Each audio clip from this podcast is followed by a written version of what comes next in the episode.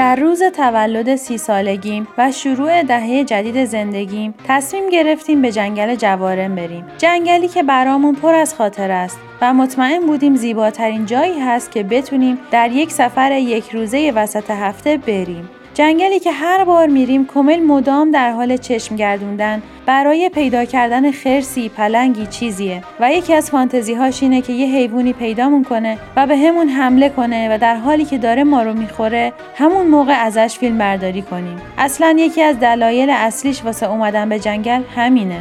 اما همین مکان زیبای نزدیک طبق پیشبینی نرم افزار شریف و کاربردی و فیلتر شده ویز چهار ساعت با ما فاصله داشت. مقدار کمی از این چهار ساعت رو موسیقی گوش دادیم و بیشترش رو خرج اعتیاد کمیل کردیم یعنی پادکست گوش دادیم. واقعا می‌تونم بگم کمیل در گوش دادن به پادکست یک معتاد محسوب میشه. من یک دفعه یاد یک پادکست خاص افتادم. پادکستی که فقط خودم دارمش و برام از تمام پادکست های دنیا جذابتر و ارزشمندتره. پادکست خواستگاری. بله من بدون اینکه کسی خبر داشته باشه صدای تمام مراسم خواستگاری رو ضبط کردم و امروز اولین بار بود که بعد از حدود پنج سال وقت مناسبی بود که با کمل گوشش بدیم. البته که ارزش این پادکست برای من خیلی بیشتر از هر پادکستی هست. و حکم یک گنج رو برام داره. اون روز از زمانی که کمل به همراه خانواده زنگ خونمون رو زدن دکمه رکورد گوشیم رو زدم و گوشیم رو گذاشتم یک گوشه. البته انتظار نداشتم حرف زیادی زده بشه و مثل اکثر خواستگاری ها یکم از آب و هوا و تغییرات جوی صحبت شه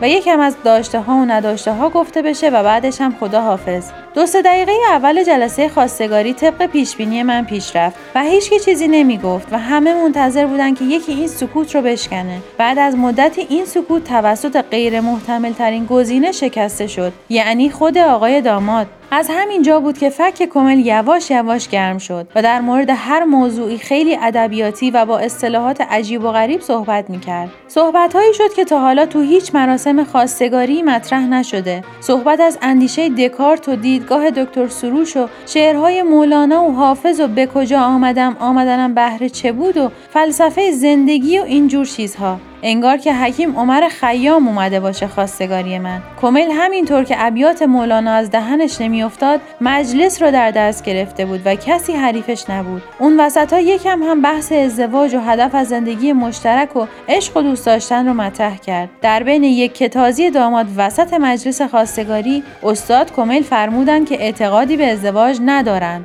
یعنی من خودم واقعا مخالف ازدواجم یعنی من خودم واقعا مخالف ازدواجم فکر نکنم از زمان خلقت حضرت آدم تا به امروز کسی وسط جلسه خواستگاری گفته باشه من با ازدواج مخالفم. همه همین جور مات مونده بودن تا بالاخره توضیح داد که ازدواج از روی دوست داشتن صرف درست نیست و باید چیزی ماندگارتر پشتش باشه و این حرفا. من مثل هر عروسی در جلسه خواستگاری ساکت بودم و سعی می کردم با این سکوت استرس درونم رو بپوشونم. ولی فکر کنم کمیل رکورد پرحرفترین خواستگار دنیا رو از آن خودش کرده بود. دقیقا یک ساعت و چهل و یک دقیقه مراسم خواستگاری طول کشید و به محض اینکه کمیل و خانوادش خونه ما رو ترک کردن من رکورد گوشیم رو قطع کردم. کمیل تونست تو همین زمان کوتاه خودش رو در دل خانواده من جا کنه. یک ساعت و چهل و یک دقیقه خواستگاری رو بعد از پنج سال دوباره گوش کردیم و این بار بدون استرس فقط خندیدیم و اصلا یادمون نمیومد که چه سختی هایی کشیدیم.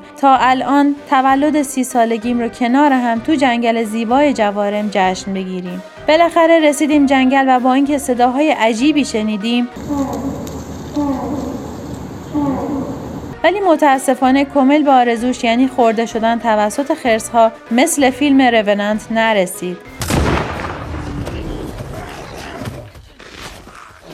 اما برای من ماجرا فرق داشت. چیزی که تولد سی سالگیم و شروع دهه جدید زندگیم رو برام لذت بخش کرد نه جنگل بود نه کیک بود نه هدیه بلکه پادکست خواستگاری بود.